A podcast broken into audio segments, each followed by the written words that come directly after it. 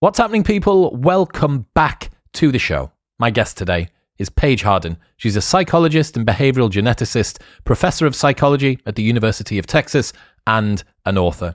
The goal of social equality is to give everyone a fair opportunity to achieve in life.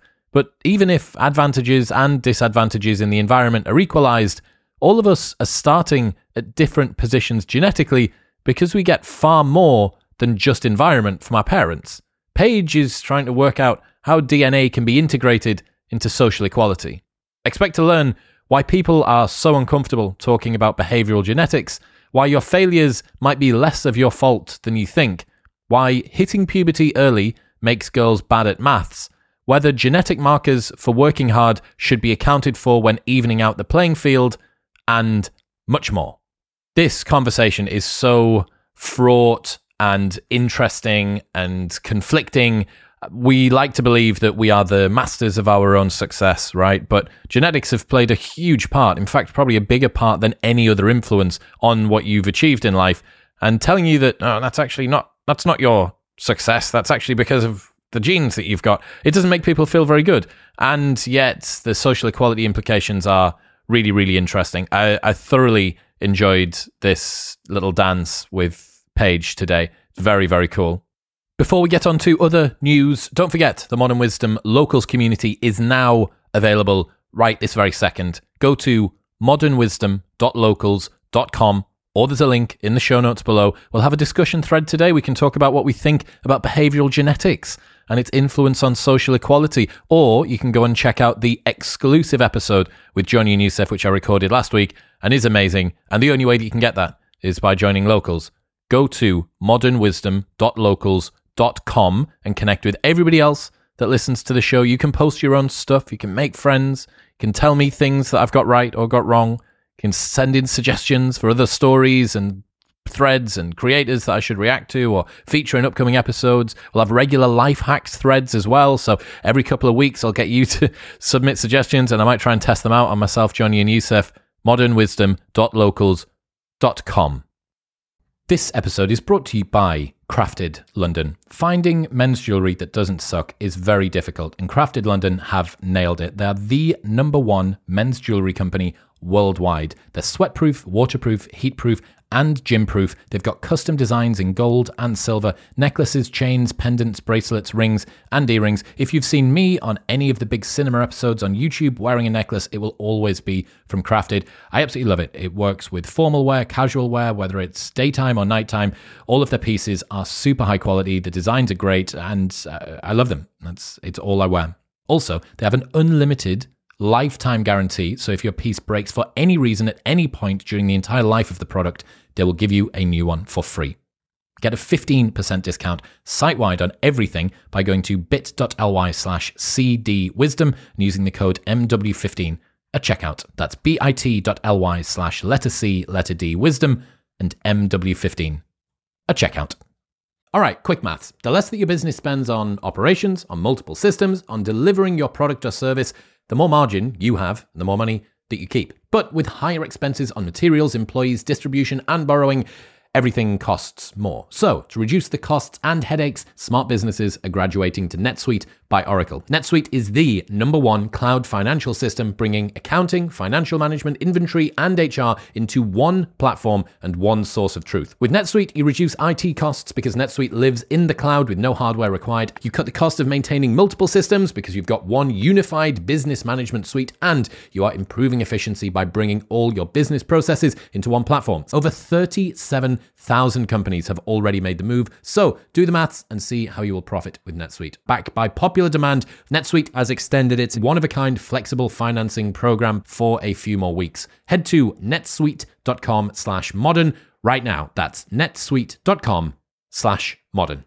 This episode is brought to you by Whoop. I've worn Whoop for over four years now, since way before they were a partner on the show, and it is the only wearable I have ever stuck with because it's the best. It is so innocuous, you do not remember that you've got it on, and yet it tracks absolutely everything 24 7 via something from your wrist. It tracks your heart rate, it tracks your sleep, your recovery, all of your workouts, your resting heart rate, your heart rate variability, how much you're breathing throughout the night.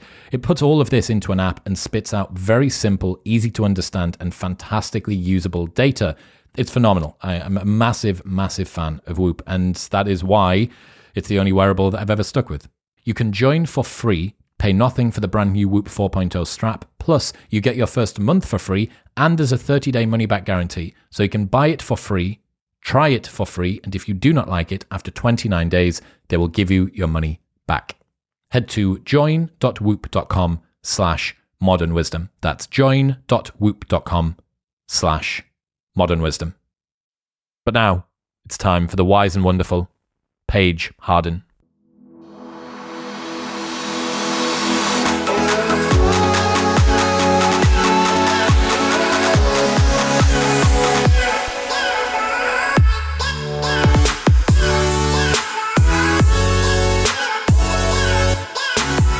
Paige Harden, welcome to the show.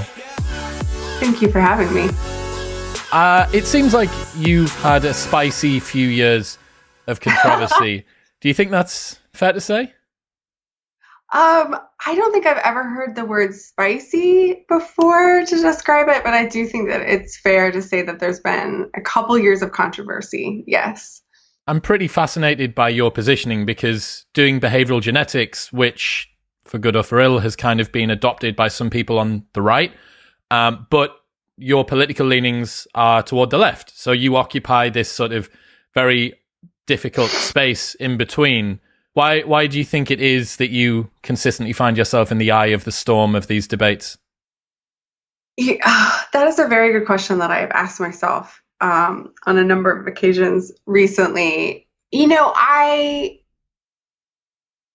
I think there are people that walk into things sort of deliberately courting controversy, sort of seeing, okay, what can I say that's going to be provocative? And that genuinely has not been kind of my approach or experience. It really has kind of felt be- this kind of bewildering, dislocating experience in which I say things that seem just true to me. And then it is only by saying them out loud that I realize that they are controversial and and in fact, almost never controversial when each statement is taken on its own. It's something about the combination of them, like the package of them, that seems to provoke strong feelings.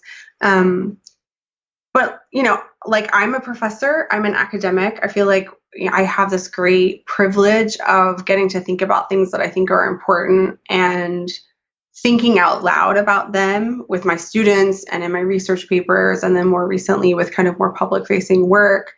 And my goal in all of this has just been to really articulate like what do I think is true? Like what do I think is true from a scientific perspective?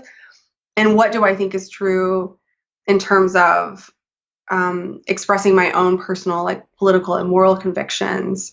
And it just turns out that if you repeatedly say true things, um, in this space that seems to rile up um, pretty strong feelings, I, I think, on both sides of the political spectrum, which is interesting. Why do you think people are so uncomfortable with behavioral genetics generally? Oh, you know, there's this really great paper by a legal scholar, Dov Fox, where he talks about genetics and to a lesser extent neuroscience as subversive science. And i love that phrase subversive science. And he's what he's arguing is that it can subvert really basic intuitions that we have about um, agency or equality. I don't actually think it has to be subversive in quite those ways. I think sometimes the perceived subversiveness of behavioral genetics rests on misunderstandings of it like if properly understood many of the fears of the ways that genetics will subvert our values of equality or agency or identity um, you know turn out to not be true. But we live in a secular age in which people often don't believe in souls anymore. And so they've substituted genes as kind of their essence placeholders is the way that some people talk about it and so when you start talking about genetics, I think ultimately you're talking about people's selves. You're talking you're talking about things about themselves that they they value or cherish or fear.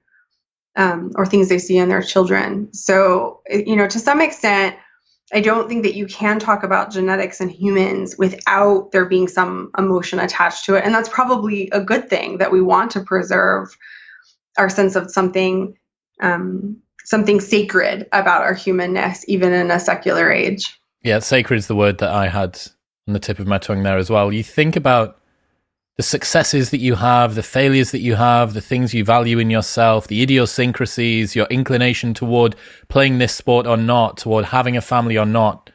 All of these things, we like to consider ourselves as having some sort of agency. And yeah, the conception that you can be anything that you want to be, that living in a meritocracy where you get to choose your own route, that your failures and your successes are yours to bear. There's a lot of uh, waves clashing. It's like the Bermuda Triangle of awkward mm-hmm. tidal forces all crashing up against each other.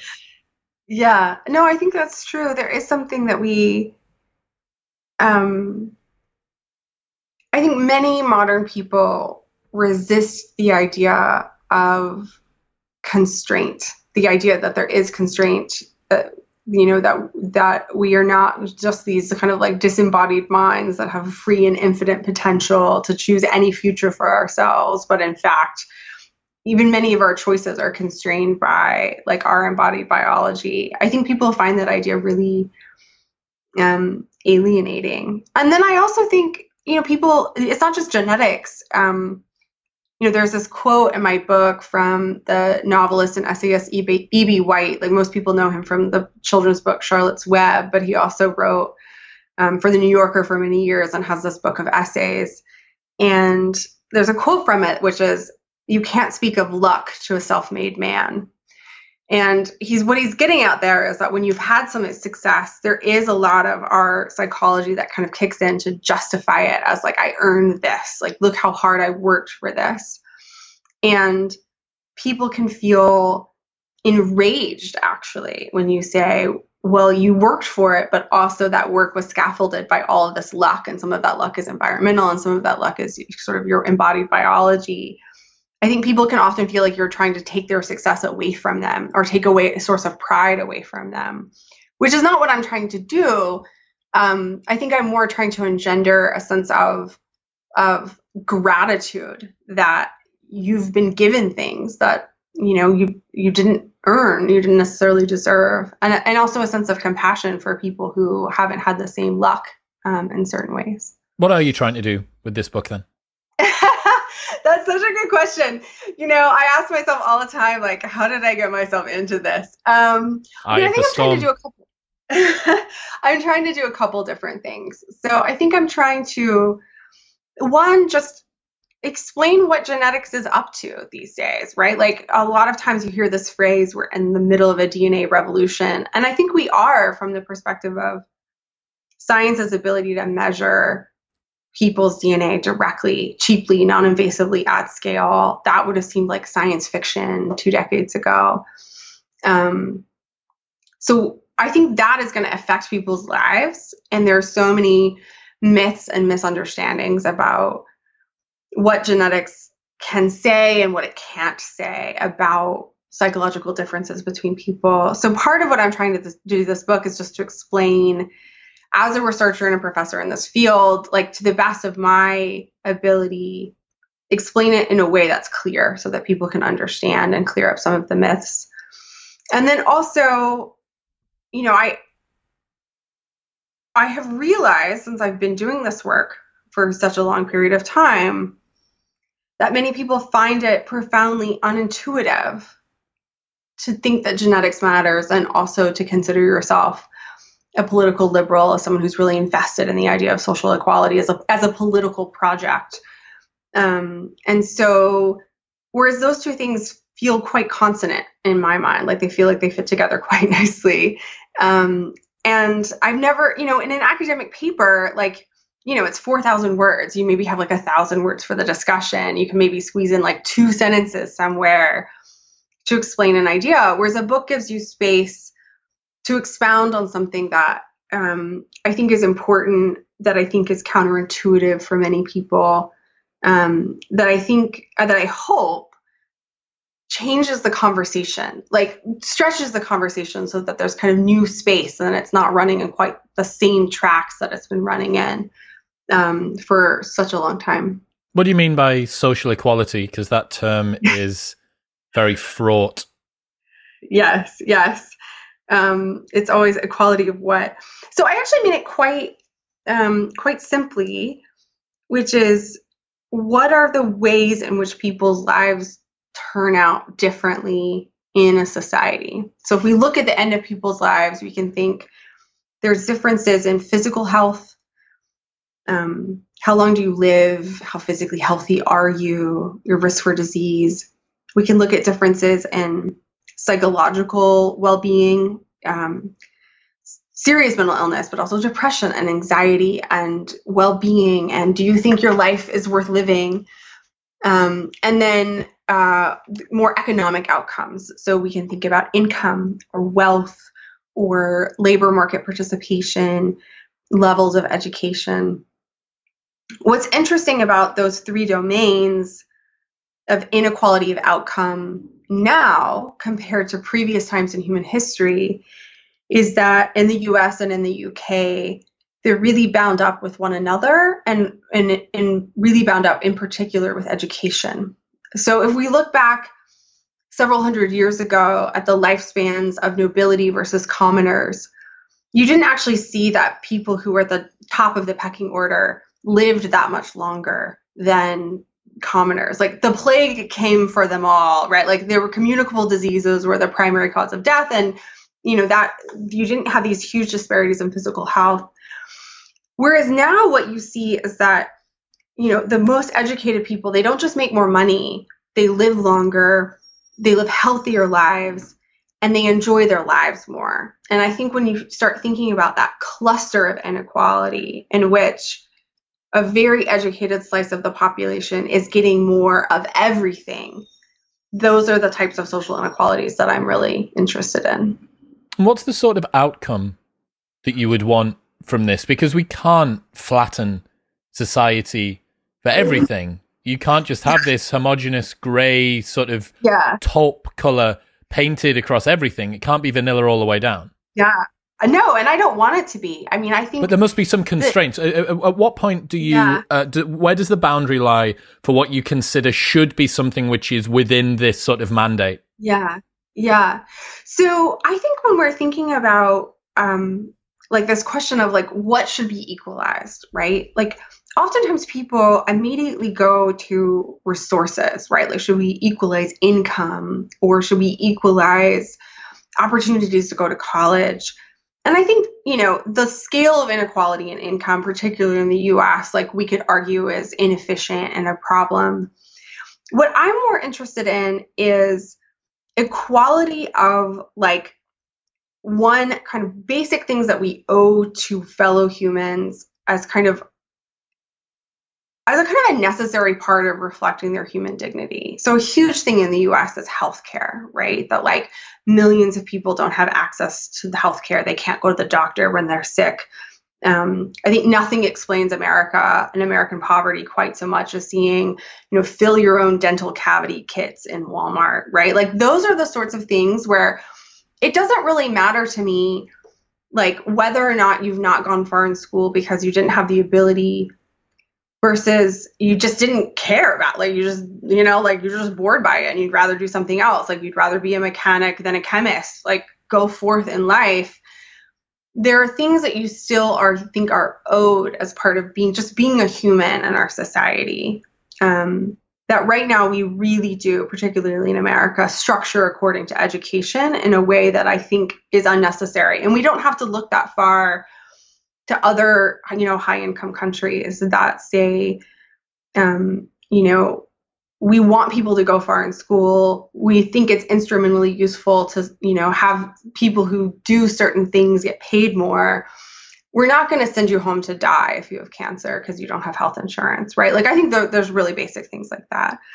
I also think there's you know this increasing um, like disrespect and sort of degradation of prestige for the types of labor that aren't the sort of things that like I do, right? Like I'm really good at rotating abstract information in my head and like working in a computer. That's not manual skill. That's not emotional labor like in service of retail or waitressing, which was, you know, waitressing was the hardest job I ever had in my life. Um, so we have these narratives right now around like essential workers um, who don't have control over their schedule, who don't have access to health insurance, who don't have like the kind of financial stability that allows them to think I could have a family, like I could own a home. Um, and that's not because their labor isn't valuable to society, it's because we've devalued that labor. So those are like those kind of things about like healthcare, freedom from financial anxiety, like having enough material security so that you feel like you can get married and start a family, like not being constantly evicted from your home, we can think about equalizing those and it's not some soviet dystopia right? Like that's not like a gray like that's like finland right? Like i'm describing things that do exist in the world um, but that are forms of inequality like really persistent inequality that um, that we justify often particularly in america according to these guidelines of like meritocracy in education explain for me the link between that and genetics and DNA because yeah. to me that just sounds like policies that the government needs to sort. Like we've got yes. we've got the NHS yeah. in the UK, so we fixed the healthcare problem. You put yeah. UBI in, therefore you fixed the uh, the income problem. The prestige thing is a cultural um, artifact of the way that people view particular different jobs. So you'd have to have some sort of retraining. So these, to me, I don't see the link between that uh, and the genetics. Yeah. Side. Yeah. No, I mean like that's such a like that's such a good observation because I I feel like what you're picking up on is like part of why I get surprised when people think that I'm a very controversial thinker because like my bottom line on the uh, for many things is you know there should be a floor there should be a social safety net beyond which people can't fall um, which isn't hugely controversial in large segments of the population. I think where genetics comes in is in two ways. So the first is you know, even if you're even if we say regardless of how people do in school, they should have a certain access to a quality of certain quality of life. Um, we're still also interested in improving the, how people do in school. We're still interested in improving how children learn. And a big part of the book is invested in describing how ignoring genetics makes that project harder. Like if we do research that's predicated on the assumption that children are all genetically the same when they're not, like the research base on which we're building our policies and interventions to try to help children succeed in education have predictable problems, which is that they don't work. Like what, most what are the genetic differences in outcomes based on genetic markers? Yeah. So, I mean, just to back up a second, like if we look at, um, you know, there's kind of two ways to, to study this. And so one is just looking at twins or adoptive adopt adoptees. So looking at family members who differ in their genetic and social relationships in some way. And those have, those types of studies have long suggested that, you know, things like intelligence test score performance, but also personality traits like conscientiousness and planfulness, um, educationally relevant disorders like ADHD or conduct problems are all heritable, which means that like part of the reason why children are different on these things is because they have different genes. And then more recently, there have been studies that identify specific genetic variants, so specific DNA differences between people that are correlated with these different outcomes. And it's you know the that science has progressed so rapidly that it's really forced social scientists to pay attention to it because now these genetic markers are as strongly correlated with say the likelihood of going to university as Uh, variables like family income are so what's the what's the sort of correlation that you find between either parents and children or genetic markers and outcomes in IQ or academics? Yeah.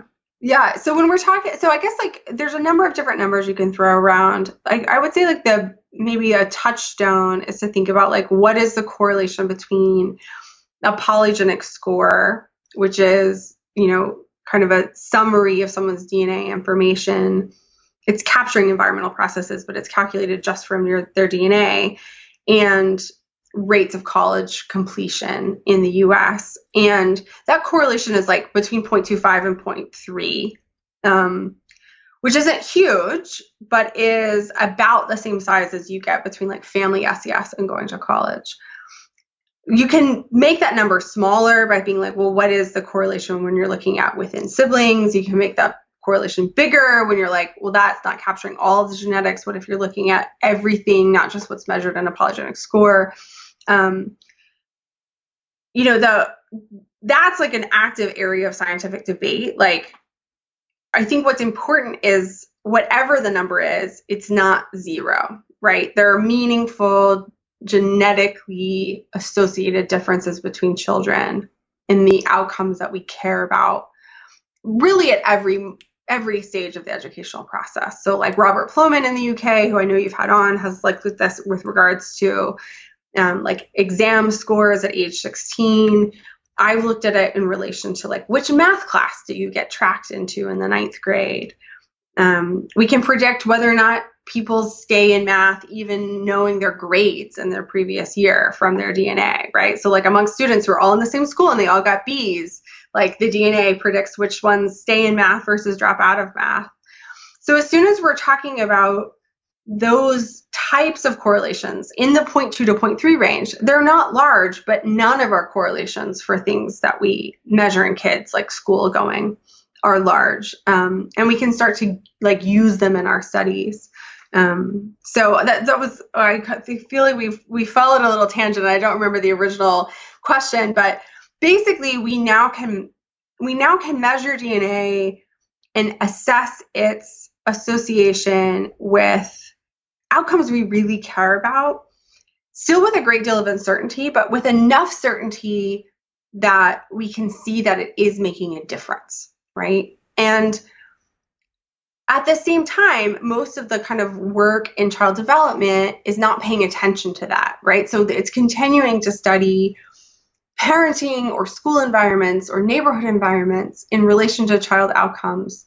And there's this huge flaw at the heart of so much of that research, which is that children get more than their environments from their parents. And that flaw is really holding us back from designing better interventions, designing better policies to help children succeed in school. Um, so, to put that together, my argument is kind of two pronged, which is that I think we need genetics in order to do the sort of science to help children succeed. And at the same time, knowing that genetics makes a difference is not some huge barrier to the political project of improving people's lives. There, the, you know, as you said, like you have the NHS, like you don't need genetics for that. And both of those things can be true at the same time. I had a conversation after the Robert Plomin episode went up, and I, I got to uh, how would you say? I got to circle the outside of the whirlwind briefly uh, while that one went up, uh, the one that you sit in the middle of sometimes. And uh, a buddy replied, who's very familiar with the behavioral genetics research, and he said, thousands and thousands of parenting books out there, zero that include behavioral genetics research. One book on behavioral genetics beats five books on normal developmental parenting. And that sort of really hit it home for me. I was like, that it makes a lot of sense. What I'm interested to try and find out is what what are you proposing? Okay, we can make some sort of predictions based on genetic markers yeah. about a child's uh, predisposition in school. They're going to be good at maths or shit at English, or maybe they're just going to be higher IQ, lower IQ. Maybe they're autistic, maybe whatever, whatever. Like, what do you propose that people do yeah. from there? Schools, policymakers. Yeah. Yeah. So I propose, I would say three general things. I think the first is my fellow researchers who are writing the stuff that goes into the parenting books. High income parents do this, and that makes their kids better. They should be routinely integrating something about genetics into their research so long as they're trying to figure out what aspects of parenting or school environments or neighborhood environments like actually make a difference for children's lives. It's not that nothing makes a difference. It's that kind of reverse engineering what are the actual ingredients of change in effective schools and effective parents in you know in neighborhoods that foster achievement that are opportunity zones. That's a really hard scientific problem and we can be making better progress at solving that if in the same way that researchers like routinely control for socioeconomic status when they're trying to say reading to kids matters like let's make genetics part of like the the everyday work a work a day arsenal of social scientists.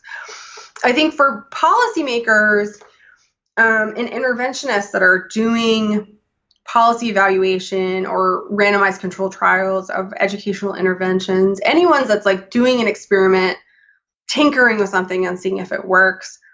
I also think that they should be, when they can, including genetic information so that they can get beyond just seeing does an intervention work on average for the average child and instead get at are the interventions I'm trying serving the most vulnerable, serving the kids who are most at risk for poor outcomes. So moving beyond this to focus on the average kid that doesn't exist to heterogeneity of intervention effects, heterogeneity of policy evaluation.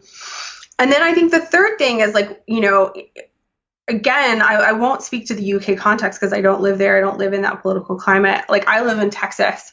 I live in a state in which people are often very opposed to any idea of redistribution and very pro meritocracy and buttress those political beliefs with a really earnest commitment to the idea that any success they have, they earned it. And I would like people to consider the role of luck and, in particular, genetic luck in their successes and think about if if this is in part because you got lucky rather than because you're good what does that mean about your commitments to other people I, I just want people to consider that question and take it seriously how would you differentiate between luck and effort? Effort. I mean, it's kind of an impossible thing because I think, you know, what you see is that our genes shape our personality, and then our personality shapes um, what we how much effort we put into. Well, this things, was a this right? was a question yeah. that I was going to say. So let's say that you had two students in the same school with similar genetic predispositions for maths and English and stuff, and one works harder than the other. Is that a problem? Well, if conscientiousness has a genetic marker in it, then you go, okay, do we need to somehow control for the child's predisposition at working hard? Like, yeah. you know, questions out of the window with regards to free will for a philosophical yeah. debate like, what's yeah. left on the table for us to actually yeah. bear as no, our own? I mean, you're you're exactly right. Like there there's a great essay by the philosopher Thomas Nagel, and it's about this question of moral luck, right? Which things that are lucky but that we're still responsible for. And he was like, if we take, you know, if we eliminate kind of the role of luck in human lives, like what's left over shrinks to an extensionless point, right? Like there's essentially nothing left once we start to take into this account that like luck shapes personality, which shapes effort. Like there's no getting rid of luck in your life. Um, for me, what that says, and I, you know, I'm borrowing this idea from political philosophers. Um, you know, the philosopher John Rawls said, none of our precepts of justice tilt towards desert which is basically what I was saying. Like this whole political project of trying to figure out like what people deserve and what people earn in order to justify inequality is bound to fail because there is no separating like effort from luck. It's turtles all the way down. What we should thinking be thinking about is you know what inequality is instrumentally useful right like rewarding some people more for certain types of work is better for everyone if it increases certain types of um, productivity or is more efficient in the allocation of certain goods or resources. That's a different argument than saying I deserve my salary because I'm so clever, right? Like, um, so I'm not trying to say, like, I'm not trying to disappear agency out of people's lives.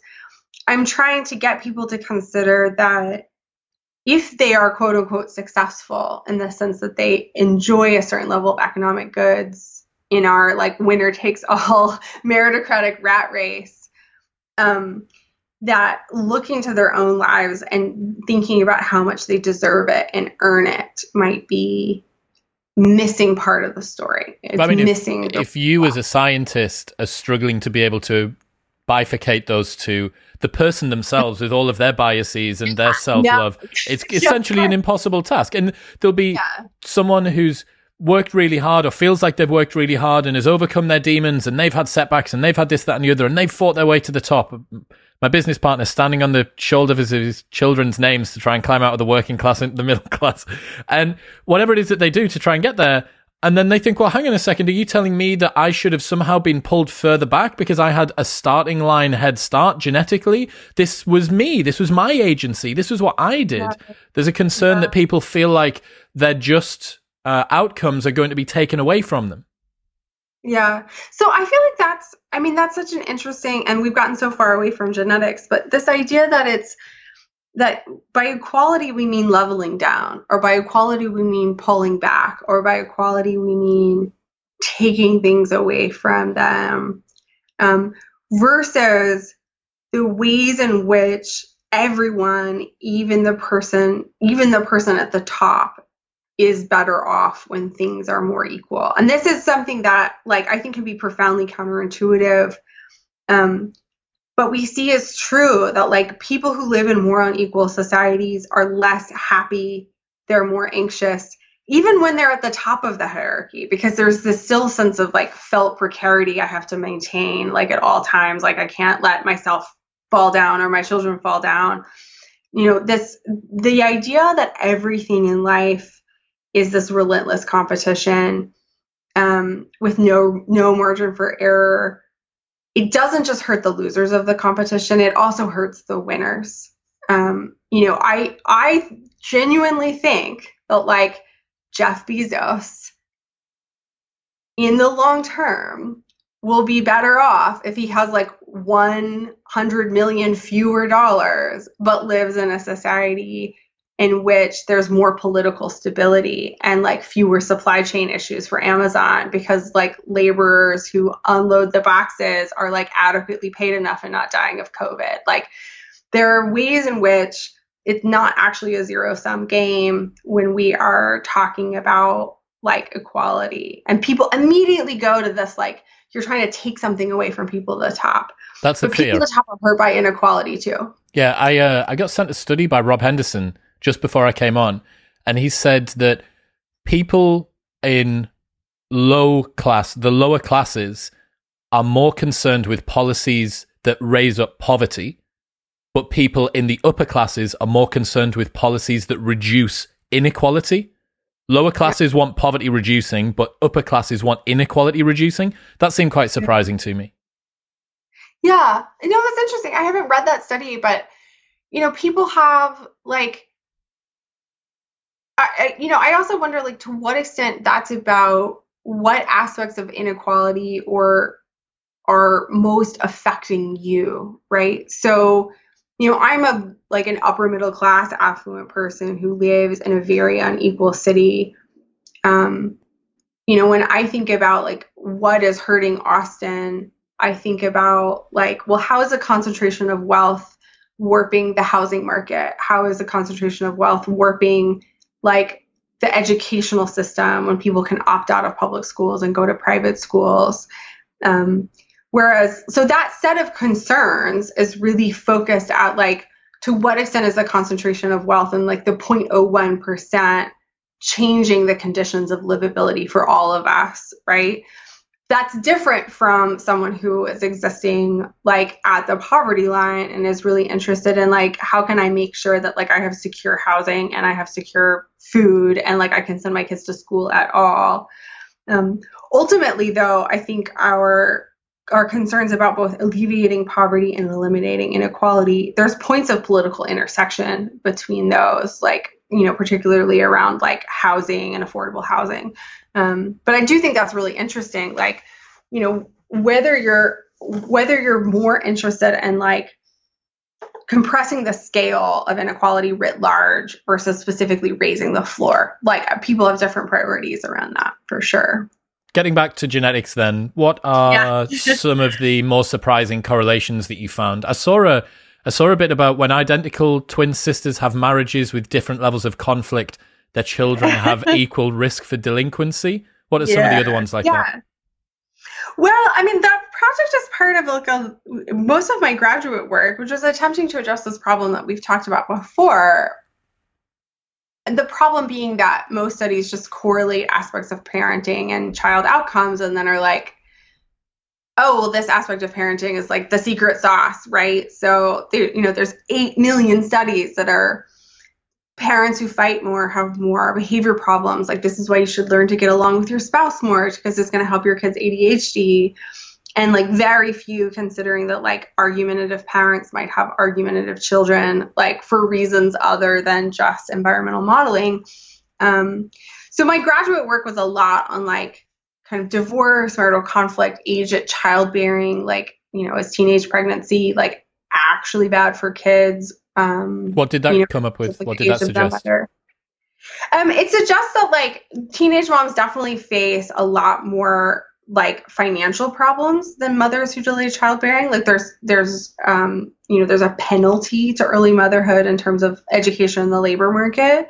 Um, but the effect of adolescent parenthood on kids, particularly their like um, conduct problems and ADHD, is a lot smaller than people might anticipate. And you know, and that's because um, people do not have children as teenagers at random, right? So like more impulsive sensation seeking moms are more likely to have kids young and they're more likely to have impulsive sensation seeking kids. Um, so there's just a lot like going back to your, you know, there's 8 million parenting books which are all like here are all the things correlated with being like a high and high income white lady basically is what they're they're all saying. Um, and very few of those things are shown to actually have like a causal impact on child development. Like it's just like let's see what's in fashion amongst people in a certain social class and then like give us give give parents a lot of advice based on that not really on like tons of solid science. I couldn't believe that girls who hit puberty earlier are less likely to do maths.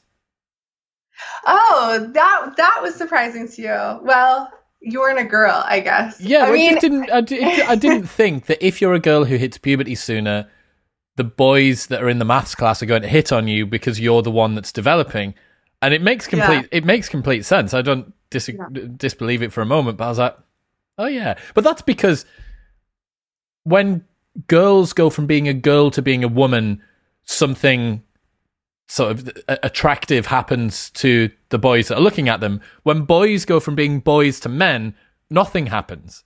Like essentially nothing changes. Their voice just gets a bit weird and they get spotty. So it's so interesting. You know, I just taught my adolescent development lecture because I teach intro psych, which is great to teach adolescent development because they're all freshmen, right? So they're 18, they just went through this. Some of them are still going through this. And I teach a really big online class and so I put them into chat rooms all the time where they can talk to each other. And I was like, so their chat prompt was, do you wish you could have gone through earlier, through puberty earlier or later? And all of the girls are like, I wish that it happened later. Like I was the first one in my class. It was embarrassing. It was discouraging. Men are skeevy. Boys start to look at you totally differently. Like, you know, my parents treated me differently, which is true. Like the research literature show, like girls go through puberty a little earlier than boys anyways. And so the earliest maturing girls look like women and the boys in their class look like boys. Um, but that doesn't stop the boys from being like creepy to them in a lot of ways. And so whereas the boys were like i couldn't wait. Like my voice cracked and i was like when is the rest of this? I still can't grow a beard. I'm still waiting for this. And i think it's interesting i mean i think it's actually a great example of like there's what genes do to your body and then there's how society responds to your body, right? Like going through puberty is very heritable, you know, like that's kind of like a developmental timing thing. Um, but then you have breasts and hips and your, your your social environment and your teachers and your parents are responding to you differently. And so it's um, we sometimes use the phrase environmentally mediated genetic effects. Like it's the effect of your genes on your body that then becomes like the grist for the social mill and like the social response that you're getting from people. And so when you see that like girls who go through puberty early are less likely to take advanced math classes is that a genetic effect well like going through puberty earlier is genetic but then there's also like the social construction of girlhood and of of sexual gender dynamics between adolescents that like is responsible for that outcome. That yeah. highlights exactly what I was saying earlier on that there's two elements at play there. You can try and control for the culture or you can try and control for the genetics because the yeah. outcome or the, the impact that you're trying to avoid yeah. is something yeah. which occurs culturally but there's two ways that we can play around with this you know do you, do you need to have a maths class for all of the girls that are early developers like oh looks like looks like or just a math plus for all of the girls right? Like to just not be in you know to just uh to be able to be in stem education free of uh, men who dominate the conversation, right? Like some people have attempted to, you know, does that matter for girls' outcomes? Yeah. Absolutely. And then think about some of the externalities that you might have from that. Then you would have women who eventually end up in the workplace and haven't had sufficiently long to be able to work out how to communicate with men, and men who wouldn't understand how to communicate with women. And from what I know, the men in STEM could do with a bit of a assistance with learning how to talk to women in any case. So Right. What about homelessness? You were talking about Austin, and obviously, there's yeah. I've seen quite a lot of stories about the homelessness problem in Austin, and you also researched that and its links to genetics. Well, yeah. I mean, so homelessness is a is a problem that's exactly. I mean, in many ways, just like puberty, right? Which is that like homelessness you know, is just like puberty. Pay card, and you heard it. You heard it here first. Like the little clip that we have here, in the sense that there's genetic effects on people's biology and then there's how our social and legal environment responds to that. So we know that there are genetic influences on mental illnesses like schizophrenia. And we also know that in the US, a serious mental illness is one of the biggest risk factors for um, being homeless. And there's a long history behind that, right? Like we had a massive deinvestment in psychiatric care in the United States. We had a big deinstitutionalization movement of like shutting down the inpatient wards and like getting people out of hospital. Um, we don't have enough psychiatric beds or public housing in the United States. And so, what happens to someone who's seriously mentally ill and whose family doesn't have enough resources to pay for psychiatric health care for them, they're very likely to end up on the streets.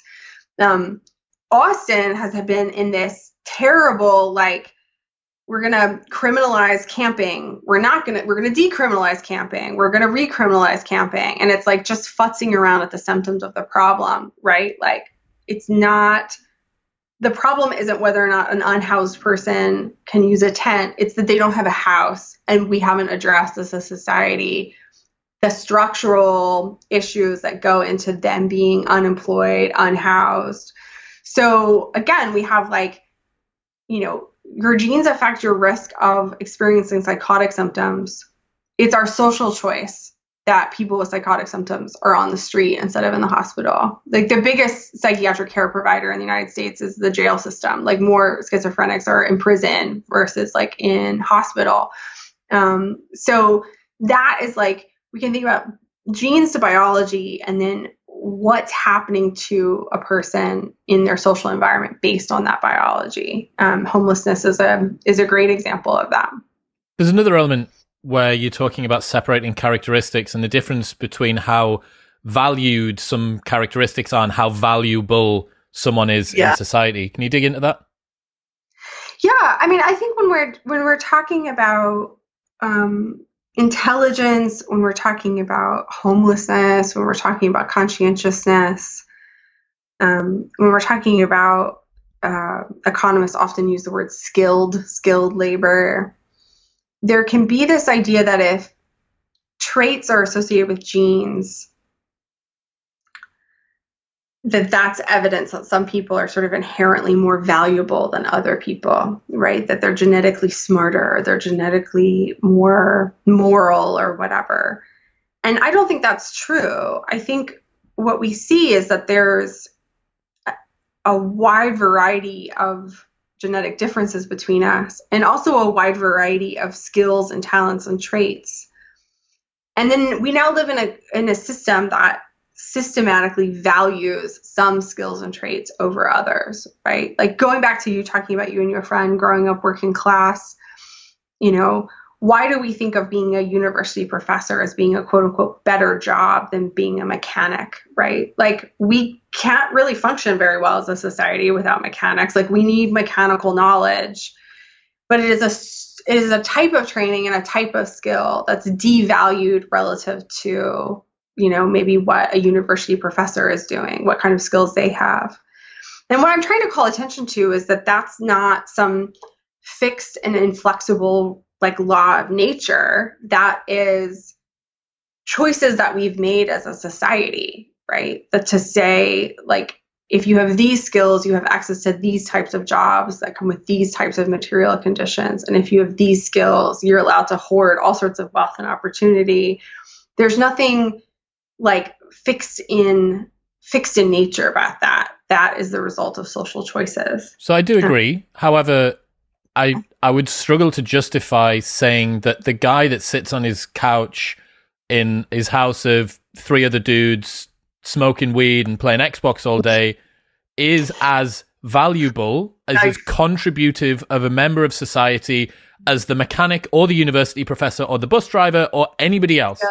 Right? Like I understand that you can say this is genes and environment for most of the way down that this person is the the nail on the end of the finger of the arm of the position that they were given of the life that, that they've been leading that's currently being grown out of the earth.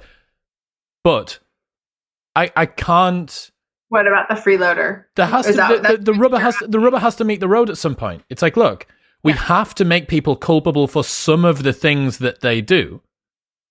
Yeah.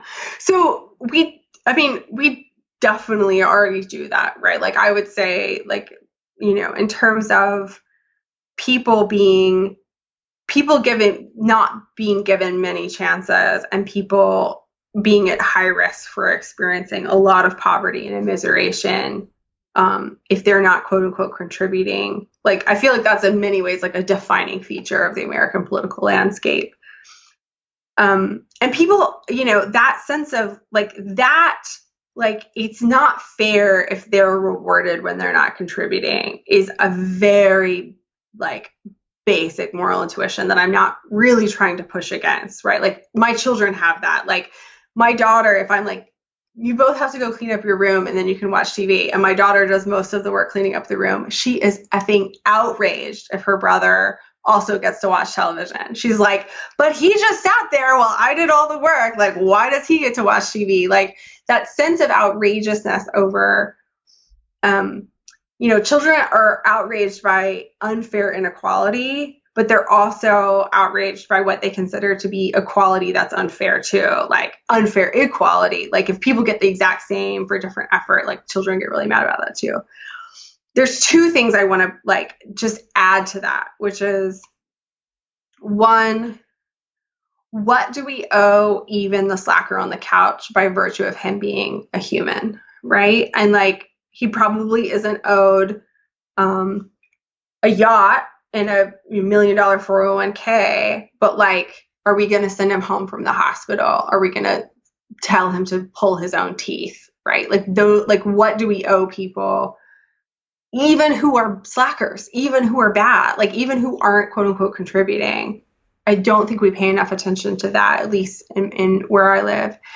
And the second is um, my colleagues, Pamela Herd and Don Moynihan, have written a great book on administrative burden, which is like what are the costs of administering social programs when you're trying to separate the deserving applicants from the undeserving applicants. And basically, their research suggests that even though freeloaders bother us, we can end up hurting ourselves and the people who actually need help more by putting in this administrative machinery that like is trying to suss out like is this person a mechanic or is this person you know the video gamer on his couch right? So not universalizing things even though it does activate our like very six year old impulses of like, but someone might not get something even when they're slacker and they're not doing anything.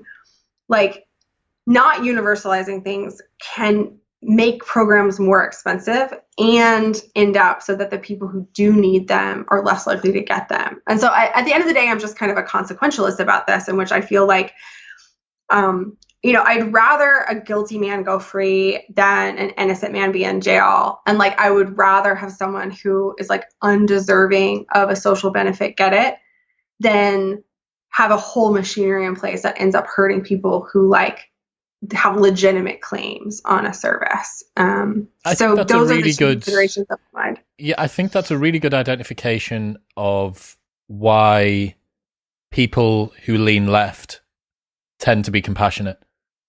I think that's like the best summarization that I've ever seen for that. Um, because for me, I think my indignation would overtake my empathy. I, I think that m- I would I don't know if I would be prepared the guilty man going free versus the innocent man going to jail. Like that's you know that's a, that's a much tighter decision for me to make. It's more difficult for me to work out where I lie on that. Um, what I thought was really interesting was you talking about unfair equality as well as unfair inequality. Um, yeah. And that's what we're talking about with that indignation, the hypocrisy, the concerns yeah, around yeah. undeserved it it definitely feels to me. I would be really interested to see where your viewpoints are. Let's say that we get the sort of progress that we're hoping for economically in terms of welfare and poverty levels and so on and so forth. Um, over the next 20 years, 30 years, I'd be really, really interested to see what your um, stance would be on this. Let's say that we raise the floor of welfare mm-hmm. so that mm-hmm. everybody has basic human dignity, right?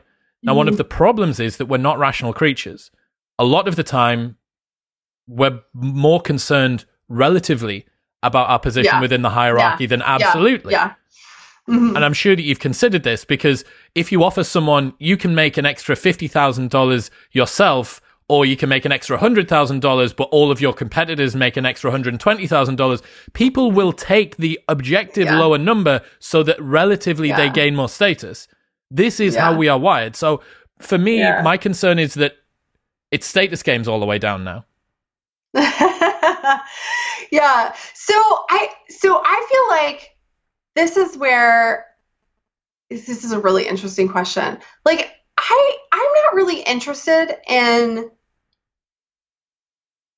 changing aspects of our psychology that are probably like pretty deeply evolved, right? Like, are we going to get rid not of like rid of status that. hierarchies and competition? Like, no, we're not going to. Um, it's more about like what structures can we build that satisfy and respond to those psychological needs that also take seriously these other moral concerns, right? And um, it's like so the economist Robert Frank has a really great book called Success and Luck, which is not about genetics, it's about like environmental luck, like random opportunities that come to you. And this is a you know a topic that he takes really seriously around like someone's always going to want a bigger boat.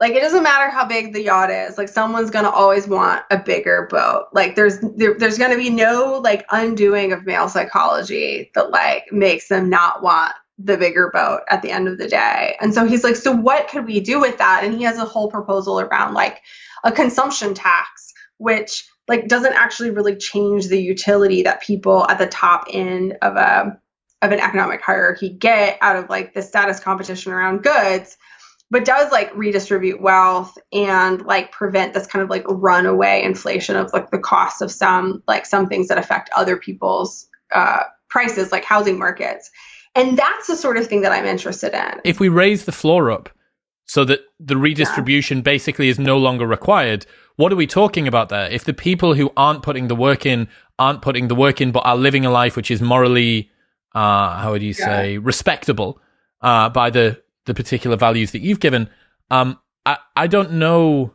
I don't know what we're achieving there other than reducing the imperative or the incentive uh, for those people to actually do something. This is one of the concerns that you have, like the, the free rider, freeloader problem, right? The tragedy of the commons is one of the things that comes out of it.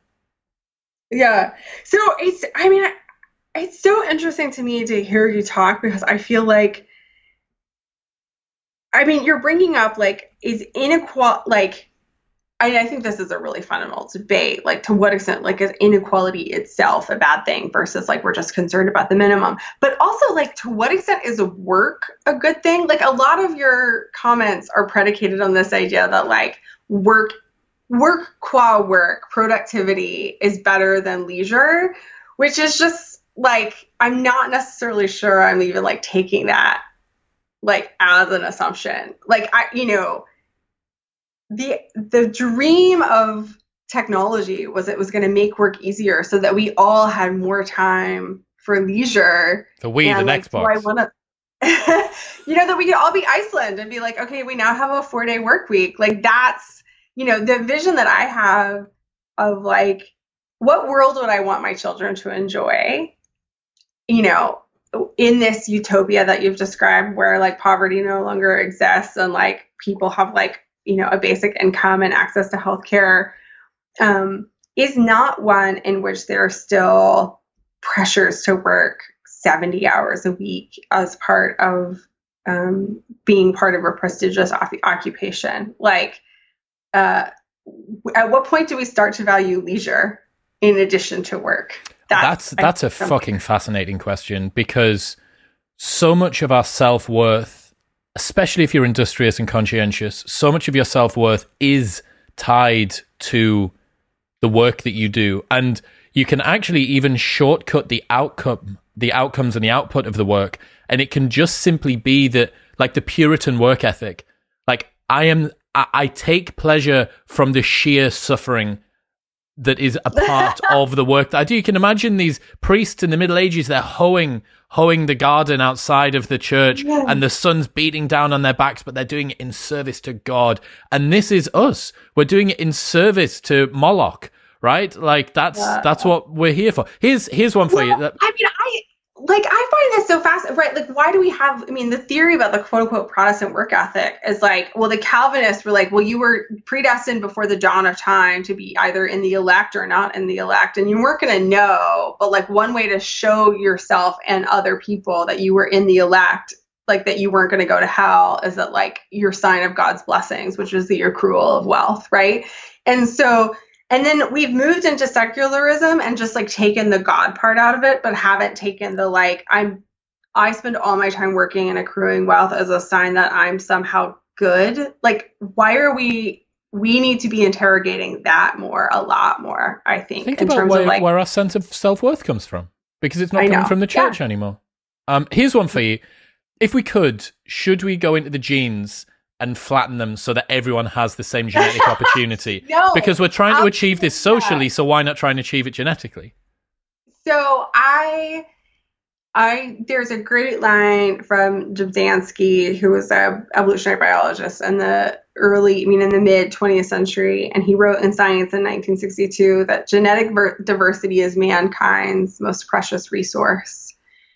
Um, and I believe that. Like, I don't what I want is a society that is more like a meadow than a lawn of grass. Like in where we have many different people with many different talents, which a lot of diversity that are working in cooperation.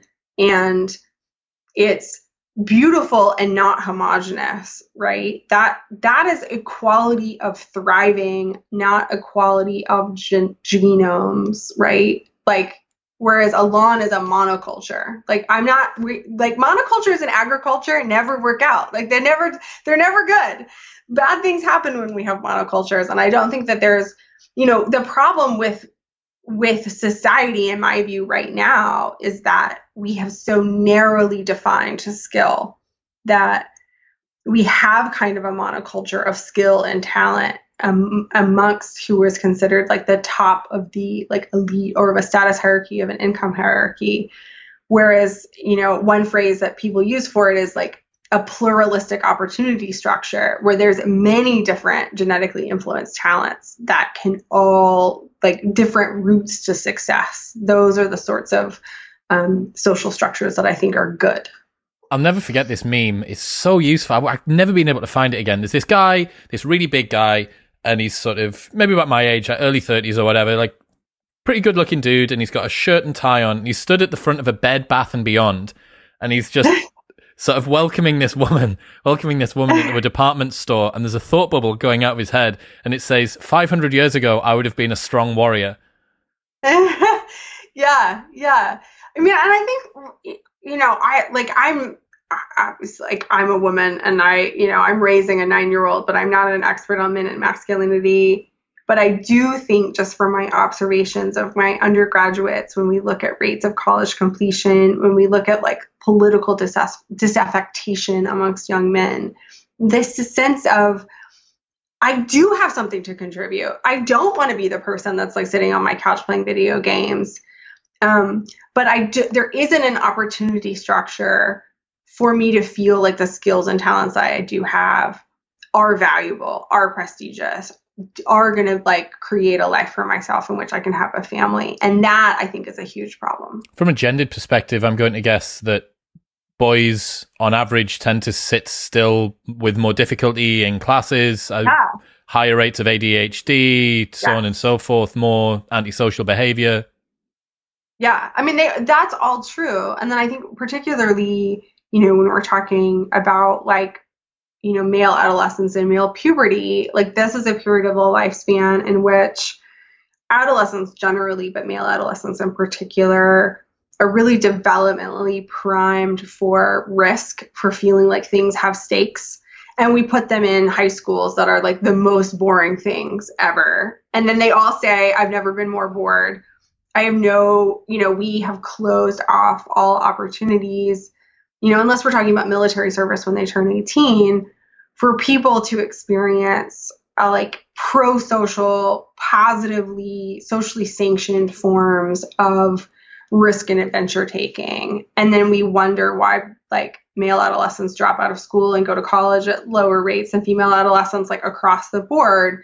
Like we don't take their developmental needs seriously. Like we, we just actually are kind of terrible to teenagers generally um, in terms of taking like we treat them as like deficient adults rather than like this is a unique period of the lifespan that has its own developmental needs. Like how would we how would we design a school if we actually didn't hate teenagers? Like, that's a really good point because we, we, we mollycoddle children and they're still cute and there's there's still this level of protectionism around them. And yeah, you you bestow on teenagers the responsibility and the standards that you expect from an adult with all of the resentment of a child that has agency not behaving the way that they should do.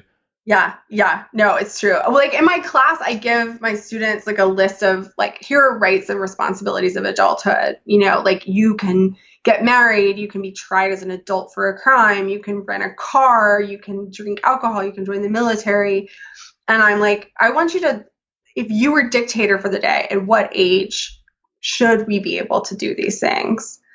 Um, and then at what age do we actually do them, right? And it's like in Texas, you can be tried as an adult for a felony 10 years before you can rent a car. Like that's insane from a developmental science perspective. And what we do is we hold them responsible for making adult like decisions and when we're trying to punish them but we withhold the rights that come from being an adult, like such as voting or drinking, um, as late as possible. And then we wonder why adolescents are resentful of adults. Like, well, because you treat them like petulant children all the time and don't design anything for their sake. So um, I could go on and on about this, but like we we don't take adolescence seriously in our cultures, and I think that's a real shame.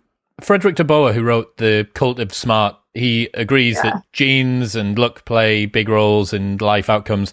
And as a result, he's a strong supporter of communism. Are you tempted by communism?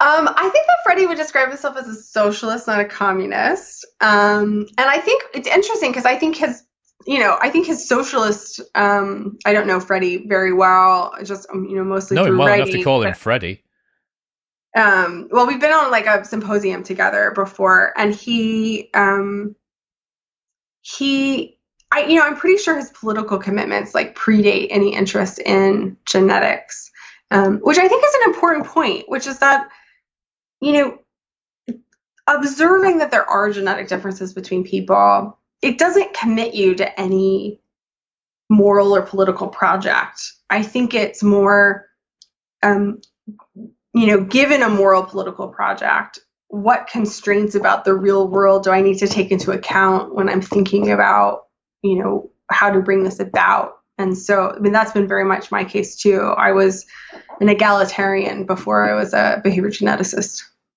Have you read the book Why Whites Run Slower?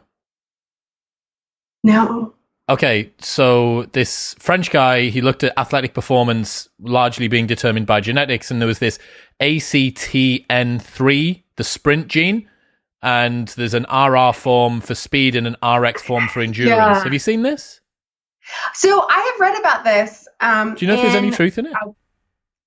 So, so my sources of knowledge about this are two books. One is David Epstein's The Sports Gene, which is fantastic. I really recommend it. And he is that book is all about the genetics of athletic performance.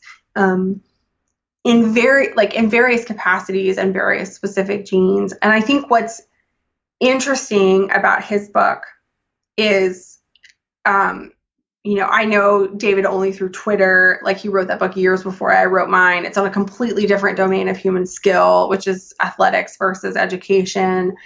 Um, but thematically, it actually ends up in a very similar place, which is like, yes, genes matter. Figuring out which genes matter is really hard.